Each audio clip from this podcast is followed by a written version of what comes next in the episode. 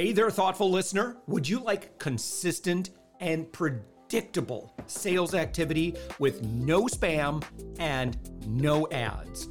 I'll teach you step by step how to do this, particularly if you're an agency owner, consultant, coach, or B2B service provider. What I teach has worked for me for more than 15 years and has helped me create more than $10 million in revenue just head to upmyinfluence.com and watch my free class on how to create endless high ticket sales appointments. You can even chat with me live, and I'll see and reply to your messages. Also, don't forget, the thoughtful entrepreneur is always looking for guests. Go to upmyinfluence.com and click on podcast. We'd love to have you.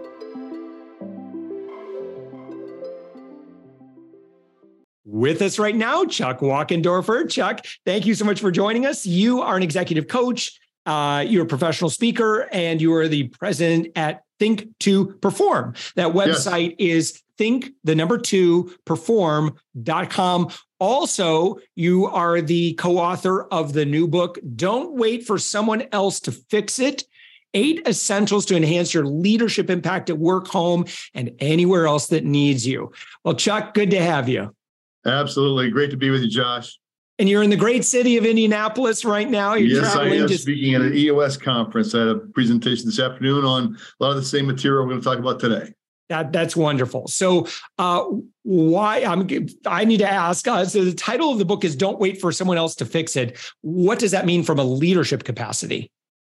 You know, great question. Uh, you know, I know I know your website is upmyinfluence.com, and leadership is all about influence right?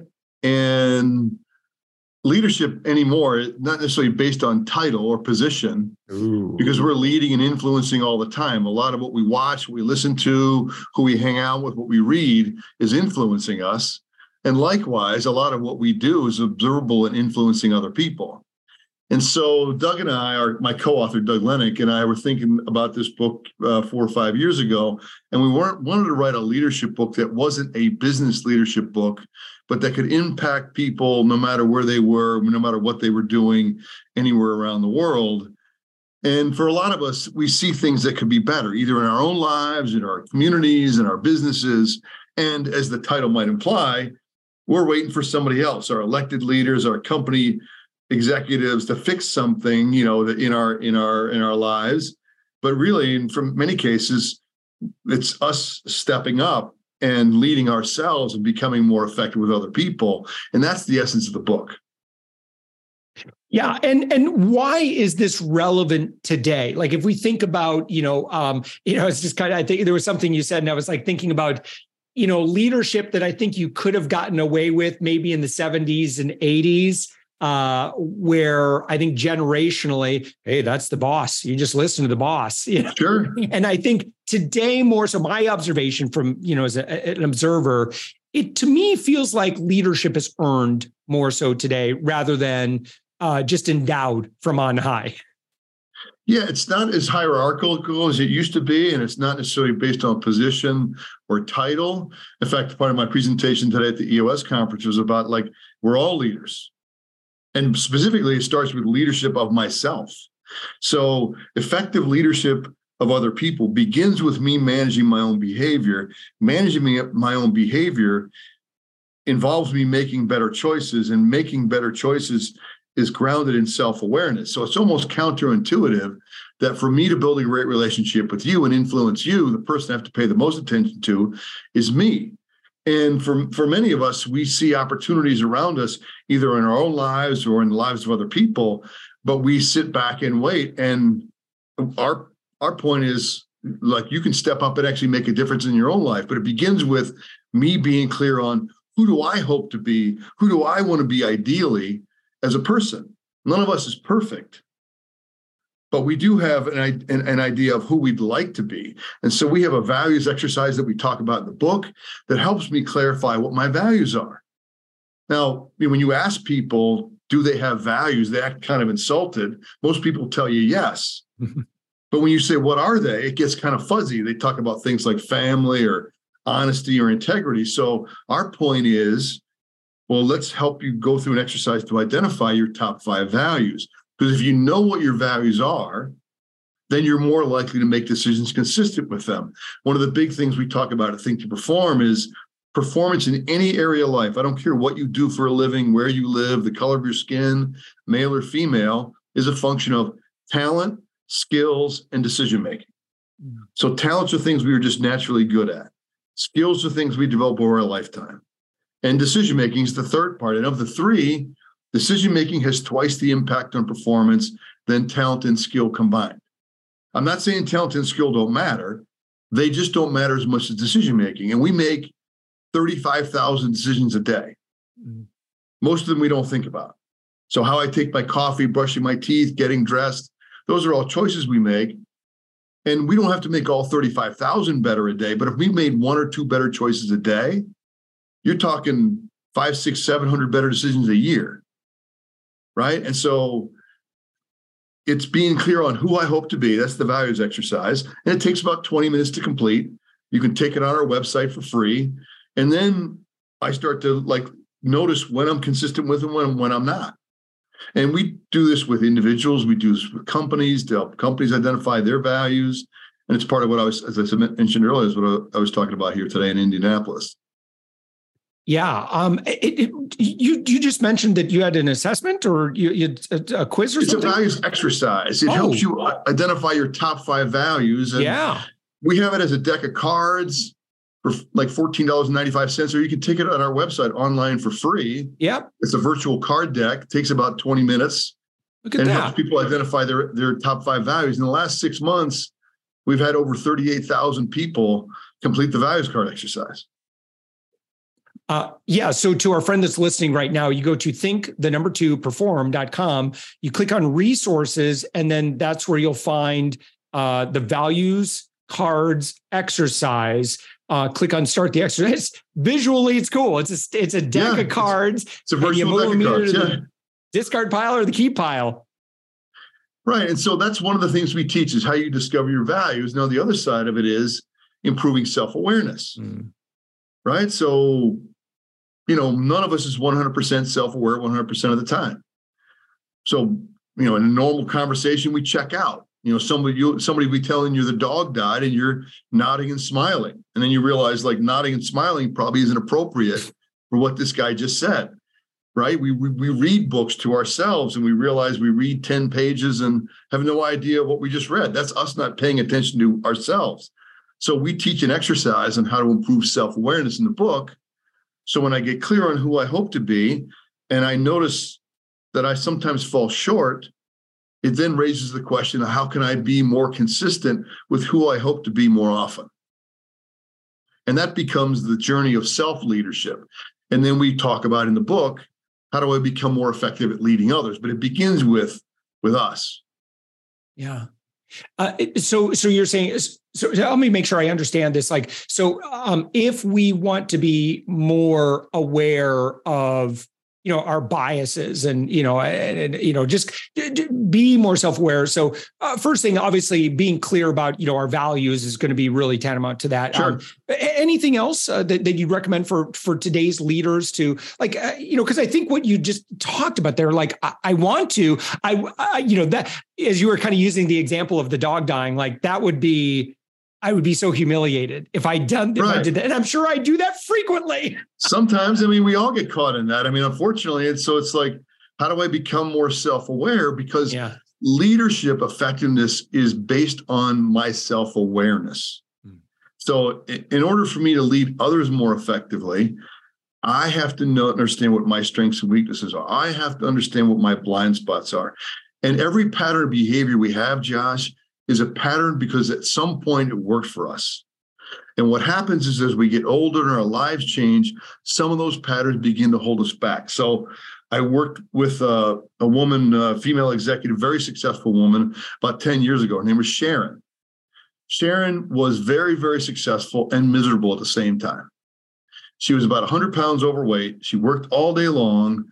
Uh, she'd come home at about eight o'clock at night, eat one meal, and go to bed at about 11:30 and start it all over again day after day after day after day.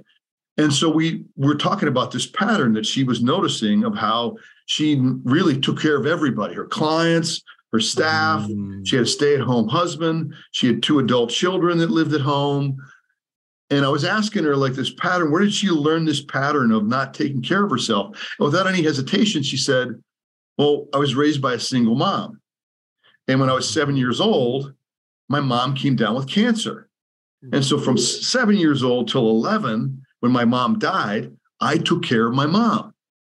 Now, that was a pattern that Sharon needed as a child to survive, but it was counter to what most children learn about their parents. Most parents are there to take care of their children. Sharon learned she's there to take care of her, her mom. And it's what she and her mom needed, but she continued that pattern behavior well into her 50s. And so she was able to reconcile, like, that worked for me then. It's not working for me now. So she's beginning to change some of her pattern to become a more, you know, successful, fulfilled, fulfilled person personally, and then more effective with those that she led around her. Yeah.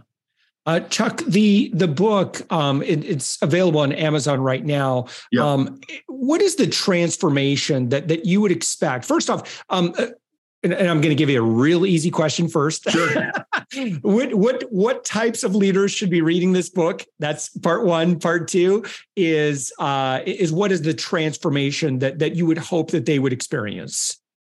Well, first of all, it's for anybody anywhere. So if I want to become more effective in my life in general, this book will help you. Number one. Number two, you don't have to read the entire book. You don't have to incorporate everything we talk about. You don't have to incorporate all eight essentials. What you do have to use is something. And the book gives you exercises, gives you tools that you can begin using. In fact, I was just talking to somebody earlier today. Pick any chapter in the book and start there. Pick a chapter that resonates with you and begin to apply that. And as you apply that, you'll see a difference in your own life and then you can worry about applying some of the other tools. But if I don't apply anything, then I'll see no change in my life. But the nice thing about the book is it's very application focused and you don't have to use it all to see a difference. Can I ask you another question? I'm going through the values exercise a little bit. I, am sure. kind of multitasking a little bit here. That's okay. I'm just I'm really curious and excited about this. I'm putting way too many cards in the keep pile. that's okay. Like that's a value. Yes, I agree with that. Yes, that's. I, I, There's no bad values in that deck. I know, right?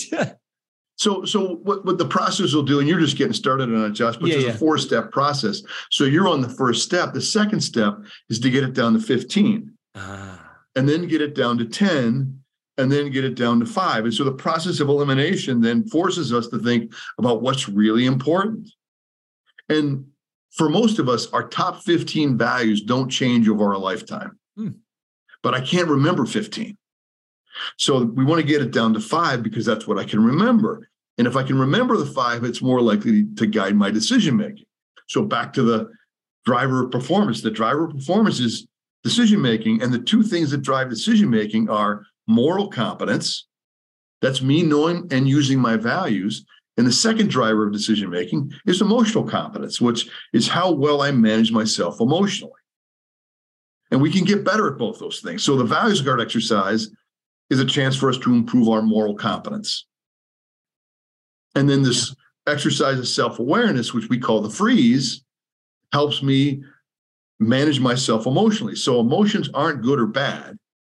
It's what we do with the emotion that makes it good or bad. So Anger is a real emotion, excitement, euphoria, sadness, frustration.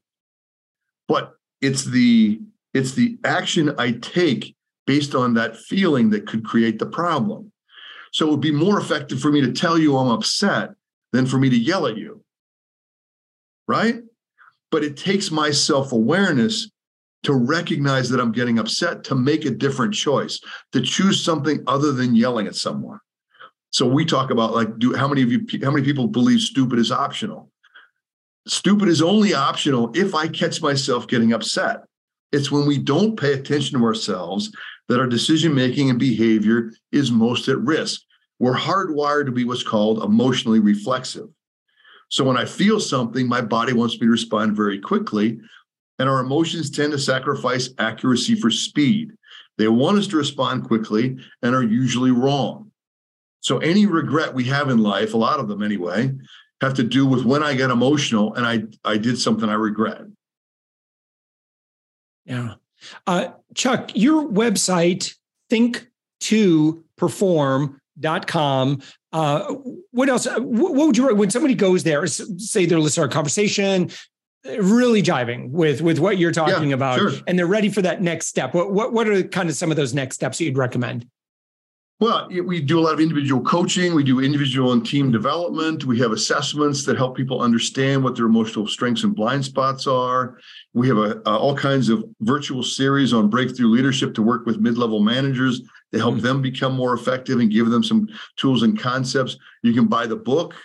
So there's you know a number of places. I mean, a deck of cards, a values cards is fourteen dollars and ninety five cents. I think the book is twenty nine dollars and ninety five cents executive coaching obviously is a lot more expensive than that. So we got we we our our vision and Think to Perform is to enhance the world. So we were building tools that you don't have to hire us personally. If you do, great. But you could buy a deck of values cards that would help change your life. Yeah. So we're trying to really reach people based on where they're at and what they need. Our values cards we have in, in multiple different languages. So we have them in it. Spanish. Yeah. So yeah. we have kids' values cards for people that want to use them with their children. I mean, there's all kinds of ways to apply this content. Mm.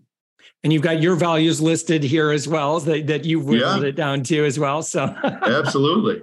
Yeah. Again, yeah, my, the, the website is think the number two perform.com. So think to perform. Uh, and then, of course, the new book, congrats. Don't wait for someone else to fix it. Uh, and again, that's on Amazon and everywhere else. And you can again find that on the main website. Chuck Wachendorfer, again, thank you so much Josh, uh, for so joining us. Thanks great, for having me. Yeah, great conversation. Thank you. All right, man.